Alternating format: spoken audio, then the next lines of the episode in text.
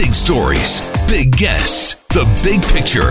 Afternoons with Rob Breckenridge. Weekdays 1230 to 3, 770 CHQR.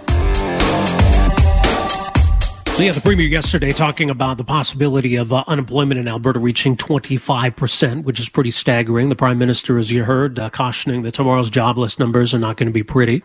Uh, at the same time, uh, the feds have announced uh, they're, they're going to loosen the rules around the wage subsidy program, and I, I, think that will help to some extent. I mean, today Air Canada announced that they're going to rehire about 16,000 people that have been laid off uh, because they now qualify for the wage subsidy. WestJet says they're still studying it. So, you know, certainly these programs exist to try to mitigate uh, the impact of all of this, but there's probably no avoiding a, a big spike in unemployment. Joining us uh, to talk more about all of this, very pleased to welcome to the program Trevor Tombe, Associate Professor, Economics, University of Calgary Research Fellow at the School of Public Policy at the U of C.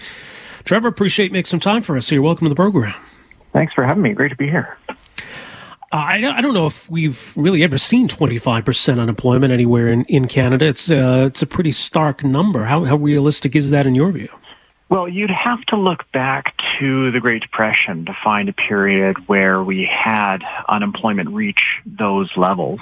That would have been in 1933. So it's uh, very unusual, but I don't think we should view it as unexpected. Now, we may not see that in the numbers tomorrow, uh, because the numbers that we're going to get tomorrow are for the middle of March, and it was right when things were starting to turn south pretty rapidly. So we might not have a full picture of the extent of unemployment until um, the beginning of May. But in terms of where things might get to, that, that those kind of numbers are probably pretty realistic, aren't they? Yeah, I mean, think about what sectors are being disrupted right now. So retail, accommodation, food services, just those areas alone, which right now are largely shut in in, in, in many areas all over the country in Alberta, there's about 400,000 people that work in just those sectors.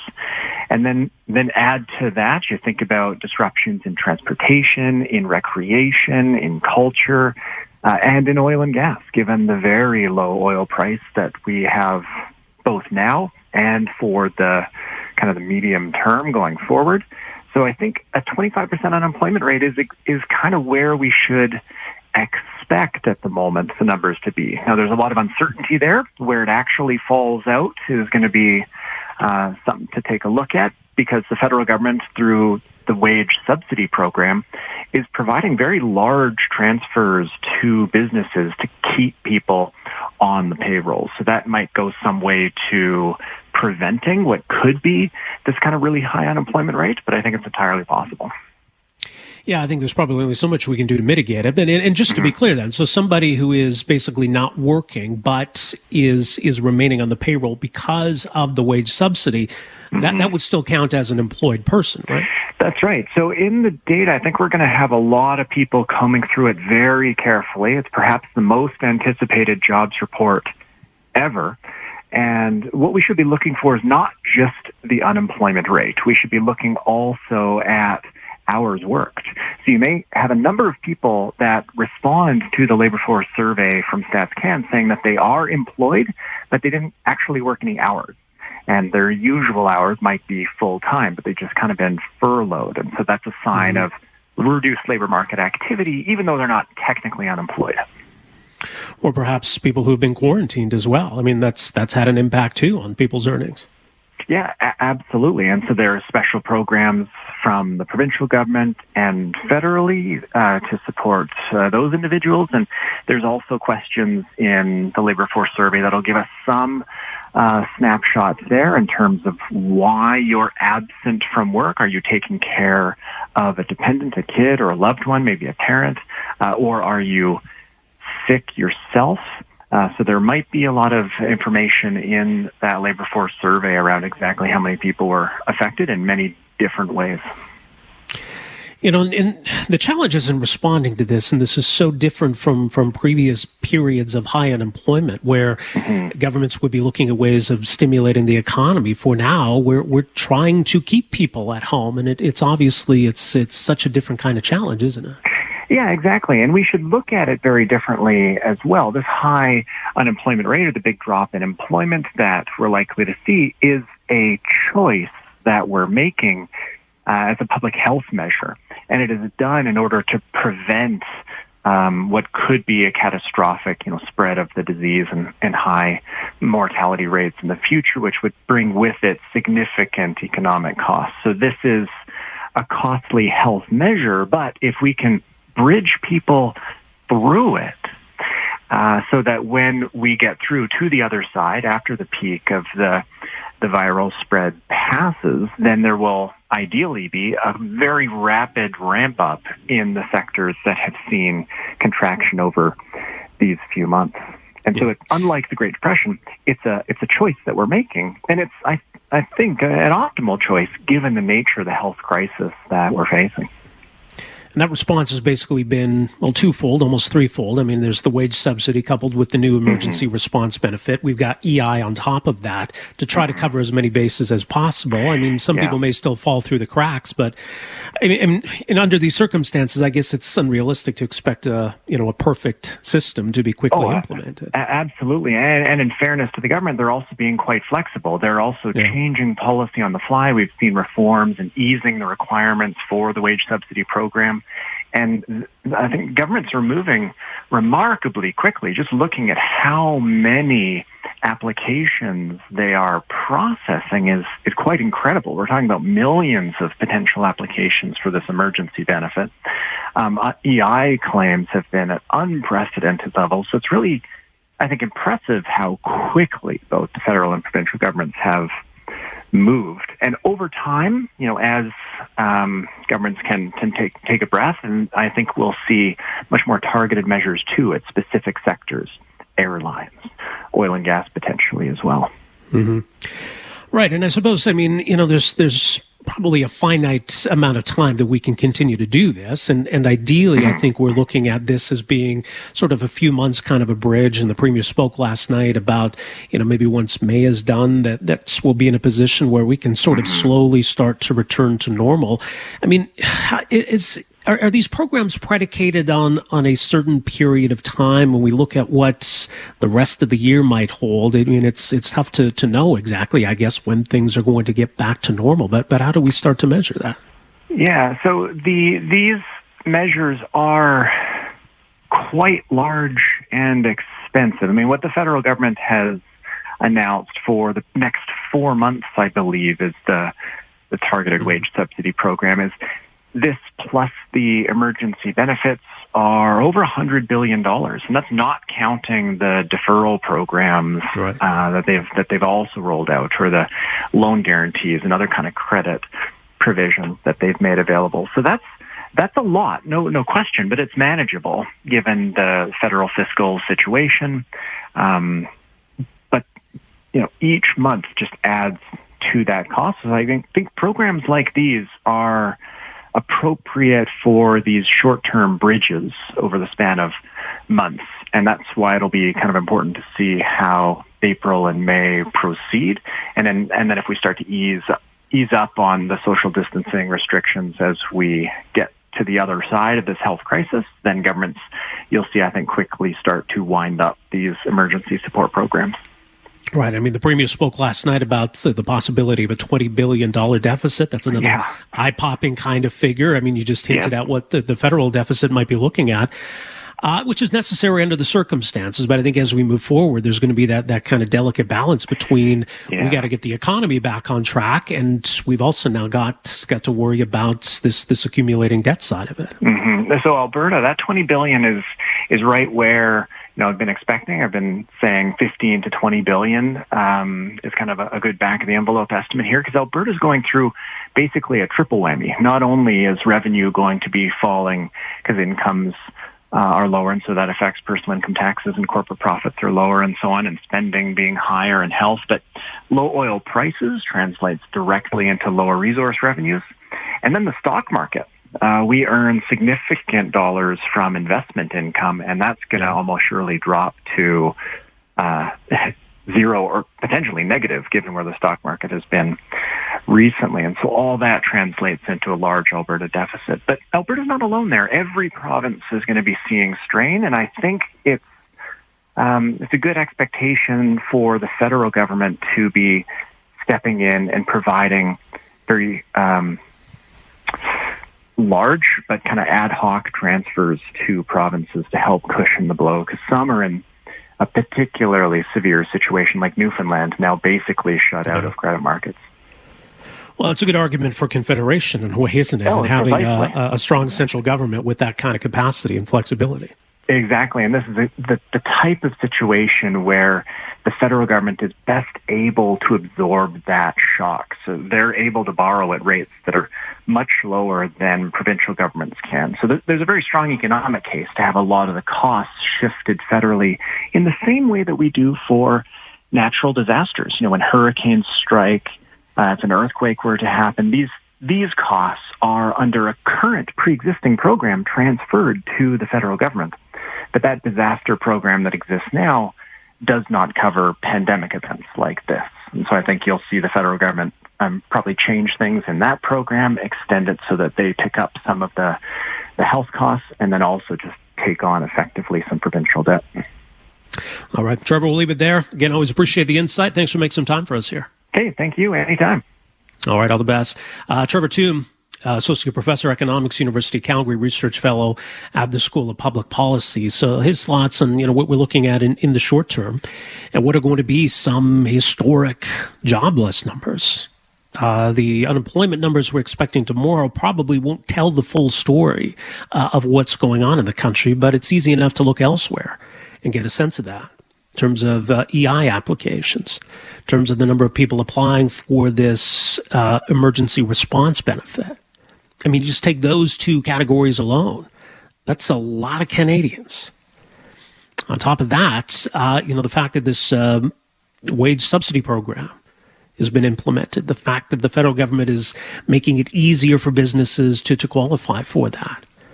So, as, as big as the unemployment numbers are and are going to be, you know, you think about what they might otherwise be absent uh, this kind of a wage subsidy program. It's it's quite staggering to think about. So the hope is, of course, that this is relatively short lived. That what we're doing right now is a bridge to get through these weeks, these months, and come out of it stronger on the other side. And and that goes back to what the premier talked about last night and what we're expecting in terms of a peak here in Alberta, what kind of a plan we have in place for getting back to normal. And I think that's what we got to start thinking about in terms of what we need to do right now to do our part collectively in, in paving the way for that scenario and the, what we expect that to look like. So it's not going to be an immediate bounce back uh, to to pre-pandemic sort of levels, especially given what's happening with oil prices. But we'll start to see that recovery, I think, fairly quickly once we get through this part.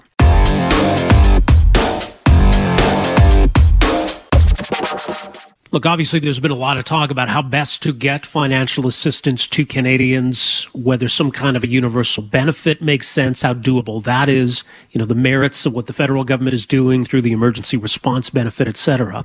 But I mean, clearly, this all speaks to a recognition of the fact that, that Canadians are looking for uh, some financial assistance, or at least some increased financial flexibility to try to get through what we hope will be a few weeks or even a few months at most of you know this kind of economic shutdown. And we can start to get relatively back to normal at some point. So are there other ways we could help canadians bridge that gap? One of the issues that's been proposed has been around the uh, the question of rrsps right? The idea is you put money into your rrsp uh, and then that's that's available for you to to draw upon once you reach retirement and so it's the kind of thing that, that we take a, a kind of firm view on that you're supposed to leave that alone. And if you try to take money out of your RSPs, there's obviously going to be penalties involved. We have some exceptions now when it comes to first time home buyers, etc. Is this the kind of situation where it would make sense to ease up those rules, to give Canadians some financial flexibility by allowing them to tap into their RRSPs as we try to get through this crisis? Our next guest uh, thinks it does make sense. In fact, co-authored a piece today. Uh, you can read at financialpost.com. Uh, joining us on the line is uh, Alexander Laurin, is uh, Director of Research uh, the CD Howe Institute, a focus on fiscal and tax policy, also retirement saving and income. Alexander, thank you so much for joining us here today. Welcome to the program. Well, my pleasure. Good afternoon. All right, well, let's talk about why, in your view, then, uh, this, this is something that the federal government needs to take a look at. Well, you, you, started the, conserva- the conversation around flexibility, and that's exactly uh, what that would do. There's there you know there's financial assistance now available, uh, the emergency uh, benefit, etc., the wage subsidy, uh, but there's gaps, and there it's inevitable. There are always going to be gaps, and and and this time gaps seems to be around the self-employed individuals. Uh, we've heard also. Um, uh, talks about the seniors not really having anything. I mean, seniors could be, uh, you know, as young as six, 60 years old. I'm not, you know, there's no age to that. Um, and, and, and so there's also people that the financial assistance that the government is offering is great, but it, it's not enough. They have, they have immediate cash flow needs. Like you, you can start thinking about a variety of situations where people need cash flows and, um, and, and, and government have, have already uh, could have already so it's not a solution. It's not a it's not a, a, a magic bullet. Uh, you know, right. it's not a cure all, but it's an help, and it would be to uh, to allow uh, tax free uh, withdrawals from RSPs, uh, like the home buyers plan, like the lifelong learning plan. They both do that. Uh, money withdrawal have to be recontributed in the future uh, over a maximum number of years, 10 to 15, depending on the plan. Uh, so there's no loss of tax deferred retirement savings, room for uh, the participants.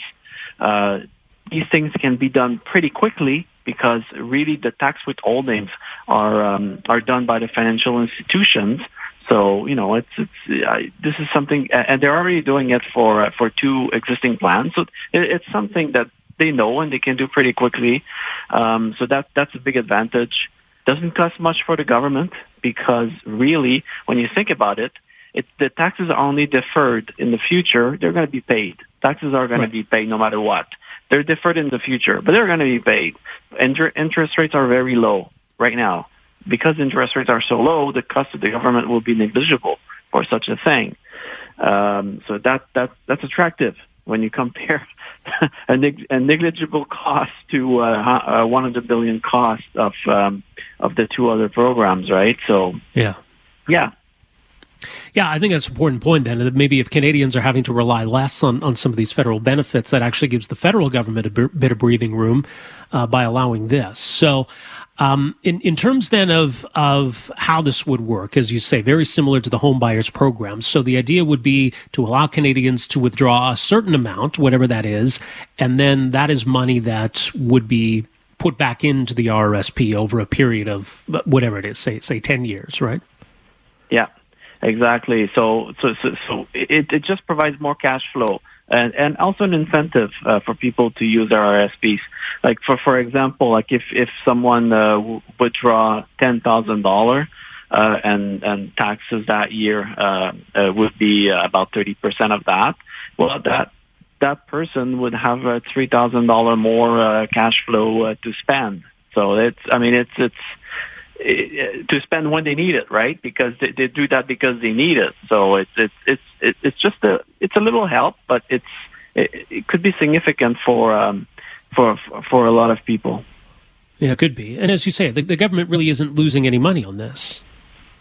That that's that's that's what we find attractive. Uh, they're not on a present value basis. Obviously, they are lose. They would be losing um, a, a, bit of money now if if the RS the withdrawals would have happened anyway, right? If it's not, if the people are not incented to withdraw, but they would have withdrawn anyway, then obviously they are they are kind of losing some money because they're they're not collecting the taxes that they would have collected now, but they will they will still be collecting the taxes in the future though. Like so, um, it's it's just the time value of money that's the cost here. The time value of money is very low right now with interest rates being so low. So that's the, the, it, this is important to mention that people are just borrowing their own money. So that costs nothing to the government. What costs something to the government in these plans, whether it's the home buyers plan or the lifelong learning plans or that new plan that we're new plan that we're proposing, it's it, it's the tax deferrals. Uh, you know, like you're collecting the taxes, but later. Right. Uh, how would it affect the the contribution side?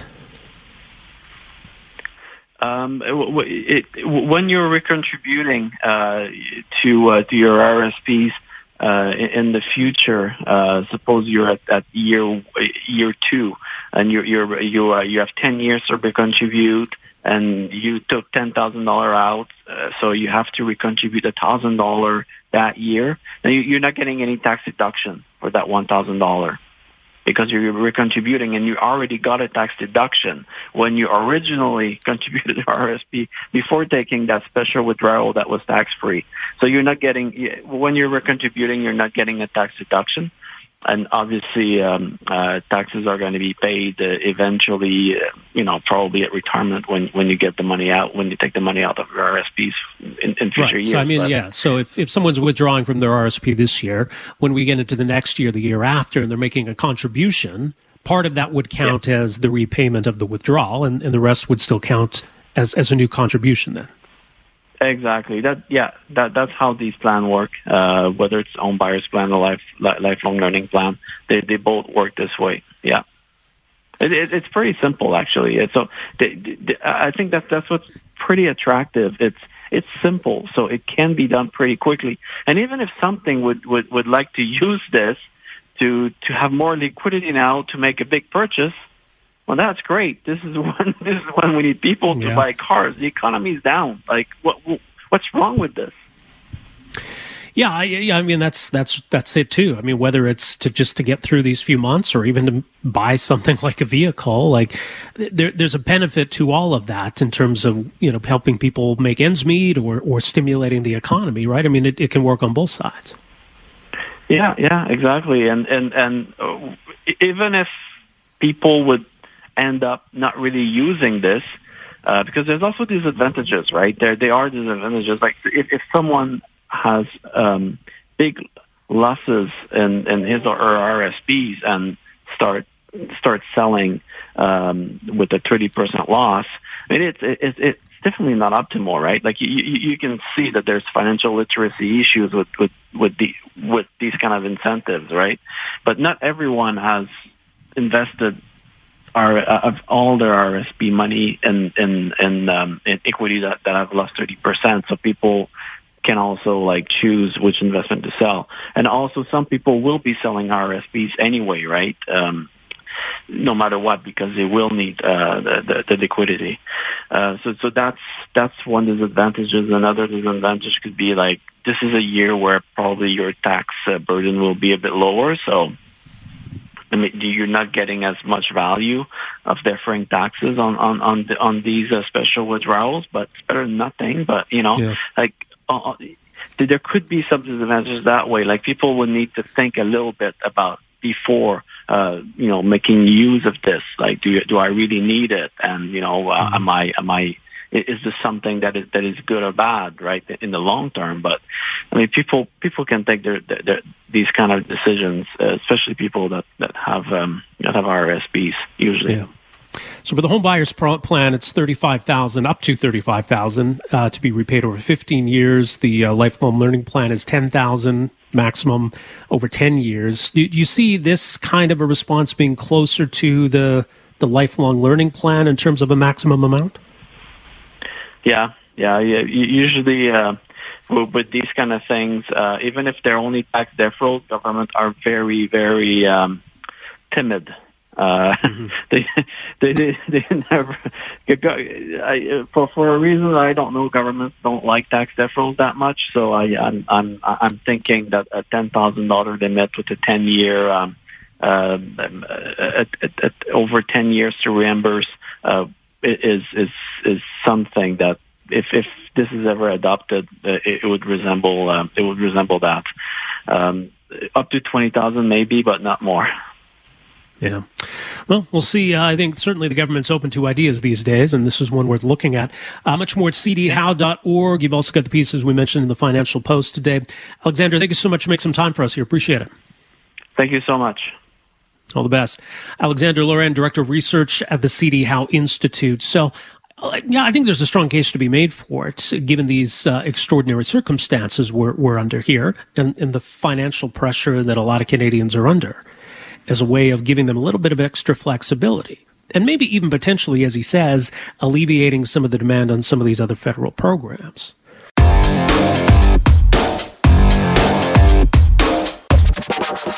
The Premier spoke last night about the economic challenges Alberta's facing. And already, look, before this whole pandemic, Alberta was facing some considerable economic challenges. Uh, this this is obviously a massive one now. On top of that, we still have some of the other issues we were dealing with before. Uh, and in particular, when it comes to oil prices, a situation being exacerbated uh, not just by you know the the dramatic drop in demand, but obviously the additional supply that's being pushed onto the market as a result of this price war between Saudi Arabia and Russia. So the challenges Alberta is facing right now are, are, plentiful. Obviously, the premier spoke last night about ways that we're going to try to mitigate that uh, as part of the government's recovery plan once we get through this initial public health response part of that strategy, obviously, we already had the announcement regarding the uh, Keystone XL pipeline, the arrangement with TC Energy, uh, and the ability now, at least, to move ahead with building that that crucial pipeline. So, how do we build off of that? Uh, when it comes to the oil and gas sector, both in terms of the short term and helping the sector get through these challenges and looking long term, uh, what we need in terms of some recovery. Well, joining us uh, to talk more about uh, all of that, very pleased to welcome in the program here this afternoon Tim McMillan, who is president and CEO of the Canadian Association of Petroleum Producers. And they put out uh, a piece today looking at uh, some of the recommendations for what we need to get to economic recovery. Tim, thank you so much for joining us here. Welcome to the program. Good afternoon. Uh, so, some interesting ideas here in, in terms of what kind of a direction we need to pursue what we've seen already, I mean, obviously, we, we did get the announcement on Keystone XL. That was big. We're, we're waiting for some kind of announcement from the federal government, although they did clarify today that, that oil and gas companies are eligible for this wage subsidy. So, what have you made of the response thus far? You know, I, we've really categorized what we think is important for the federal government into three buckets. Um, the first, I want to give the federal government credit uh, on essential services. They recognized early on that ensuring home heating, uh, that the entire energy system that people rely on was an essential service, and uh, they've moved quickly to to ensure that that's not just uh, put forward and part of their package, but uh, also the regulatory um, flexibilities that need to go with that. Um, the next two pieces are are of critical importance, and I think we're asking the federal government to urgently look into some liquidity options, uh, some consistent with what they did in 08 for the manufacturing sector. Um, and the other is some regulatory flexibility that there's certain pieces of of regulations that we need some flexibility around to enable us to operate in the health crisis and others that are about uh, costs at a time where this should be tools down. Uh, we're asking for a do no harm approach to new and incremental regulatory uh, changes. All right, let's start with the liquidity side. And the government, has, and certainly the Bank of Canada as well, there have been some announcements uh, regarding access to credit. But um, what, what more do we need to see, or are you hoping to see on that front? So the federal government has announced some uh, some um, economy-wide uh, items, and they've also identified that they they recognize there needs to be an oil and gas sector specific. And uh, the sector specific announcement, uh, we're waiting with bated breath. The finance minister a couple weeks ago said it was within hours or days. And um, I want to recognize the federal government has been um, good at reaching out. Uh, they're engaging with us regularly and uh, they're trying to get a package that uh, that they think will be effective to sustain this industry so that it can be a major player in pulling Canada out of a recession in the months ahead. Yeah, and one aspect in particular, I mean, there's there's been a lot of talk about this uh, as as kind of a short term uh, job creation strategy, some support for uh, reclamation of inactive and, and, orphan wells. Is that something that, that you'd like to see? That's right. Um, that has a couple of benefits that we think are important. The first is that with the crash in global energy prices, Canadian companies have been trying to maintain their own balance sheets. They've cut between six and a half and eight billion dollars worth of capital spending this year. And one of the effects of that is that uh, the service sector that does the work in this province, the people that um, are on service rigs and drilling rigs and doing all sorts of other jobs, will will not have six and a half to eight billion dollars worth of work. Um, so by putting a program in place for inactive and orphan wells, we can get uh, some of our environmental liabilities cleaned up off balance sheets, um, off of uh, off of the properties across the province. At the same time, we can keep that service sector um, engaged and capable of responding when ultimately the prices turn around.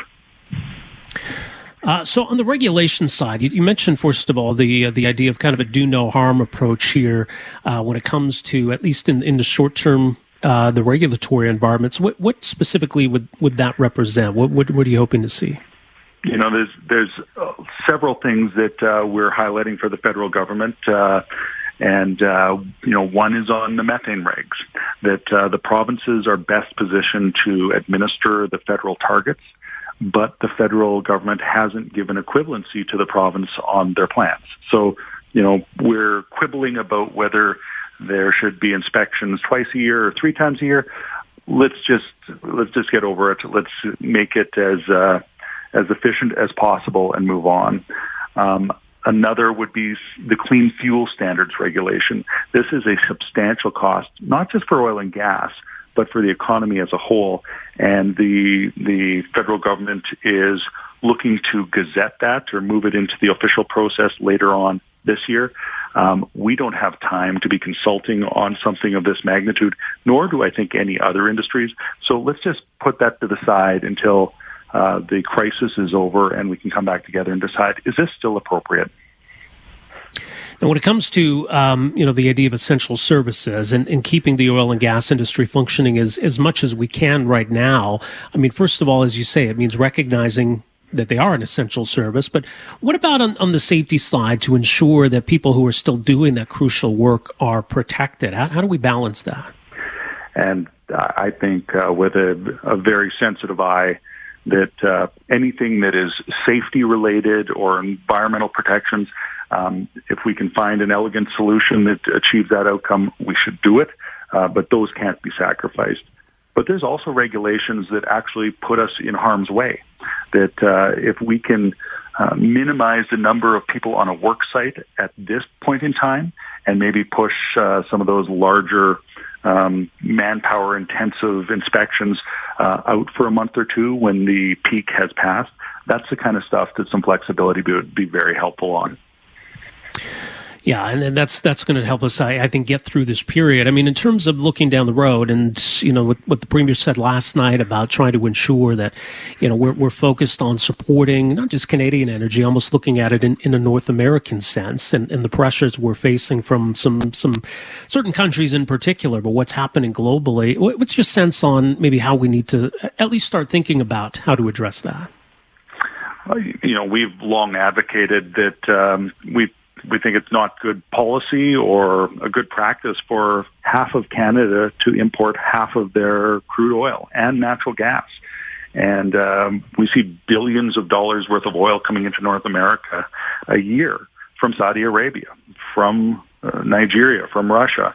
And when two of those countries have used a global health crisis to try and go after market share, I think it just hammers home the point that those aren't the types of countries we should be doing business with.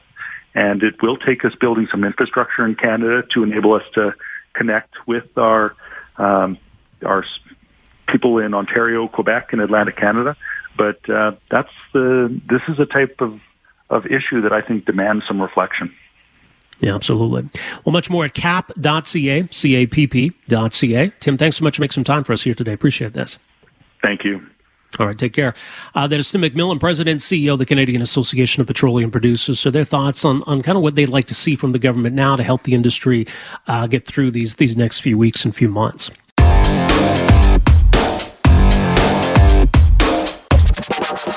I want to focus right now on some of the questions around, you know, keeping liquor stores and cannabis stores open, which the province has sensibly decided will be the case. But I, I think it makes sense to to treat them equitably.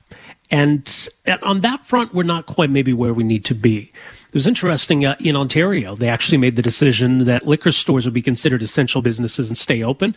Cannabis stores would be considered non essential and were going to close for two weeks. The Ontario government's had a rethink. They've decided that uh, cannabis stores will be able to, to remain open for delivery and curbside pickup. And here in Alberta, where liquor stores have the flexibility to, to offer delivery, maybe it makes sense that the cannabis stores ought to as well. Joining us for some thoughts on all of that, uh, very pleased to welcome to the program here this afternoon Nathan Mison. He is chair of the Alberta Cannabis Council. He's co-chair of the National Cannabis Task Force with the Canadian Chamber of Commerce and VP of Government Relations and Stakeholders with Fire and Flower. Nathan, thanks so much for making some time for us here. Welcome to the program. Thank you very much for having me. Uh, first of all, your thoughts on, on this reversal in, in Ontario. What, what, did you make of that? Well, I think it made a lot of sense. Um, I, I, think one of the things that needs to be taken in consideration for cannabis is, you know, we're very young into the legalization of the Canadian cannabis sector. And, you know, we're one of the only sectors that is displacing um, a fairly entrenched illegal market. Um, and, you know, when we go away, the legal cannabis sector goes away, it is immediately filled by the people that had a 80 year head start on us. Um, and, you know, when that announcement happened on Friday of, of last week, you immediately saw a legal um, enterprise start saying, hey, we do delivery. In fact, they were so bold to release press releases on the Canadian Press Wire.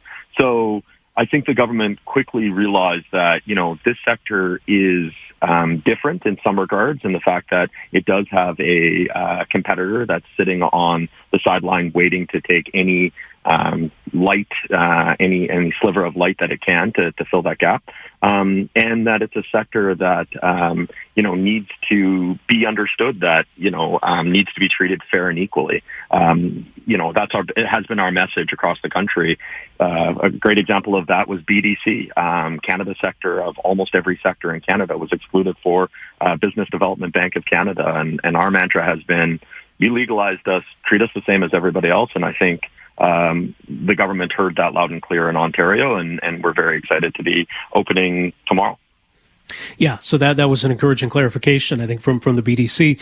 Let's talk about the situation here in Alberta. Um, that, that AGLC is taking the approach that, like liquor stores, cannabis stores uh, will stay open for now. That it certainly it seems that steps can be taken to ensure that that it's it's safe to do so. Um, so, what, first of all, just in terms of you know how this has been handled up until this point, the approach from from AGLC, and and also how retailers are, are adjusting to this new reality. Well, so I think you know, Alberta needs to be commended in the fact that, you know, we have the most um, vibrant retail market in Canada. Um, you know, we have over 400 stores, which still at this time is more stores than the rest of the country combined. It's um, amazing the the conversation that happened in Ontario, but it needs to be taken in consideration that they only have 52 stores still for 14 million people, and we have over 400 for uh, 4.2 million. So, you know, uh, that that is something that Alberta has really done well, and that's the way that you really displace the illicit market. Um, but there's things that Alberta has led, and then there's things that Alberta hasn't uh, has fallen behind on. One of the significant um, things on that is the ability to actually take online payments. Um, at this current time, Alberta does not have a mechanism where cannabis retailers have the ability to take somebody's payment online through our websites and then have people pick up uh, that product in a in a click and collect measure that most of the other provinces do, and that's the first step of something that should be immediate. Um, that will allow us to get closer to uh, curbside delivery and delivery, but also ensure that uh, we're minimizing interaction between our customers and our staff. Um, and of course, as we know, in a in a social environment uh, that we live in with social distancing and and isolation, we want to make sure that we keep those interactions um, as tight as possible. And that's the first step of something that we need. And and we have been pressing AGLC very hard, and we hope to hear something very soon. Um, but they're listening and and make the necessary amendment to get us that first step um, and then start having a very significant conversation, which we're already pushing now, about curbside and delivery. Yeah, because right now, as you say, the curbside's not an option and, and delivery's not an option, is it? We have to have that first step that the rest of the country has.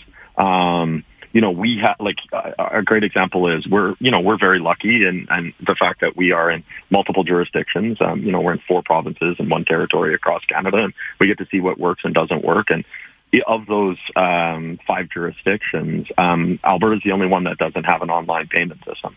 Uh, for orders. And that's a first step to make sure we can continue to keep people who uh, want to have access to a legal product um, like alcohol without interactions. And I think your point is is very true. Is you know there is a direct comparison for us in liquor. So whatever liquor gets, we should have fair and equal treatment to the same thing. We're a legal product. We're uh, under the name same jurisdiction under the AGLC and under the Minister of Finance, and all we're asking for is the same thing to continue to make sure that we ensure the public safety of our staff, our customers, and to keep the illegal make market at bay. So it's simply a case then of AGLC sort of giving the go ahead. Are, are retailers positioned to be able to set that up relatively quickly? Yeah, I think there's lots of individuals who, um, uh, you know, there's lots of different companies that are out there that assist through online payments. So that would be mm-hmm. something that can happen very quickly because it happens in other jurisdictions. And, and of course, that is going to require uh, regulatory reporting. And, and, we understand that is a, a, requirement that we have. And, you know, there is subject matter expertise in other jurisdictions that could come here.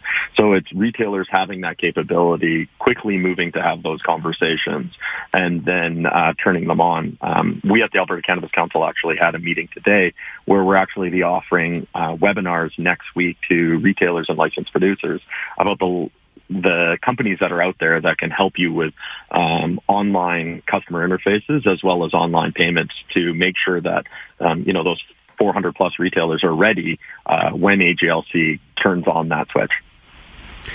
I mean, it's interesting because in Alberta, you know, we, we have that that's that vibrant retail sector. When it comes to online, the government has the monopoly on that through the AlbertaCannabis.org website. Uh, I mean, it's it's I don't know if it's a conflict necessarily, but you get the sense that maybe the, there's a reluctance to allow retailers to deliver because it might uh, undercut the the Alberta Cannabis website. I think one of the unique things about cannabis is even though the fact that Stats Canada, um, prior to legalization, identified that 22 to 26 percent of Canadians had utilized cannabis. Like it was fairly ubiquitous in society prior to legalization. Yeah. When you look at legalization now, the fastest growing population of cannabis consumers is seniors. Um, now that we've had edibles and drinks, you've seen women start to come into the market as well. But the stereotypes remain. And I think that has been the challenge um, for the cannabis sector is that you know some of those tropes around its reefer madness um, uh, remain, and and there's an unnecessary uh, aversion to risk, and by letting those um, people have access to online, um, you know maybe that's something that we don't have control of. The really unfortunate thing is the vibrancy of the illegal market when it comes to online is is incredible, right? Um, there is delivery services in every city. If you ever want to see something interesting, pull up Weedmaps and have a look at really? the fact that you could pull up a, a um, the app right now and have something delivered to your station, to your studio right now. That's happening at, as we speak. So you know, we have to keep in consideration that we have to make good decisions to allow the legal sector to sell safe and regulated tested product um, that doesn't have mold, pesticides, and herbicides um, and have the ability to displace the illicit market and fill a need that is obviously being filled in society and at the same time push past some of those stereotypes and tropes that unfortunately still wrap around us as a sector. Yeah, and I hope we'll see that. And as you say, I mean, AGLC, I mean, there's they've shown a willingness to be flexible. I think through this situation. So mm-hmm. I don't know. You're fairly optimistic that, that we'll see some movement on these fronts. I am. I think there's some very good leadership at the top from, you know, uh, Len Rhodes, the AGLC board chair, uh, Alain Maisonneuve, uh, the CEO of the AGLC, um, Dave Barry, who's our VP of Regulatory Services, to uh, Minister Toews um, uh, in finance, who, of course, oversees the entire department. I, I think, you know, we're living in a very different world. Um, now, the challenge for the cannabis sector is Western Canadian Select Oil is at, what, $3 today? Um, cannabis is, of course, uh, a, difficult thing to talk about when the government has other priorities. But the difference for us, and this is why we keep uh, banging that drum, is people are selling non-tested illegal product that could have mold and pesticides right now in a time where we have a pandemic that affects people's lungs. And that's scary. And we don't want that to happen. And we want to keep the public safe and our staff safe. And we need the tools to do it like online payments, curbside, and delivery, like every other company has. Um, but to on a positive point, we were included as an essential service, and that's a pretty big moment for something. Again, that we have to remember is only October seventeenth of 2018, right? Yeah. Like that's we're not that old. Um, so the fact that we were included was a step in the right direction, and I think the government has been willing uh, to listen. Um, but we need to continue to make sure people hear public safety and displace the illicit market, and that should be our mantra. Absolutely. Much more at uh, albertacannabiscouncil.ca, also fireandflower.com. Nathan, thanks so much for making some time for us here today. Really appreciate this. Thank you for bringing the issue forward. It's really appreciated, and uh, we look forward to hopefully getting on the show when we can start offering online payment, curbside, and delivery in the next couple of weeks. All right. We'll keep an eye on that. Nathan, all the best. Take care. Thank you. Bye bye. All right. That's uh, Nathan Mison, uh, chair of the Alberta Cannabis Council, co chair of the National Cannabis Task Force with the Canadian Chamber of Commerce, also VP of Government and Stakeholder Relations with Fire and Flower. Thanks for downloading and listening to the podcast. Don't forget to subscribe, rate, and review for free at Apple Podcasts, Google Play, or wherever you find your podcast. You can also find me on Twitter at Rob Breckenridge. And you can email me, rob at 770chqr.com. Talk to you next time. Afternoons with Rob Breckenridge, starting at 1230 on News Talk 770 Calgary.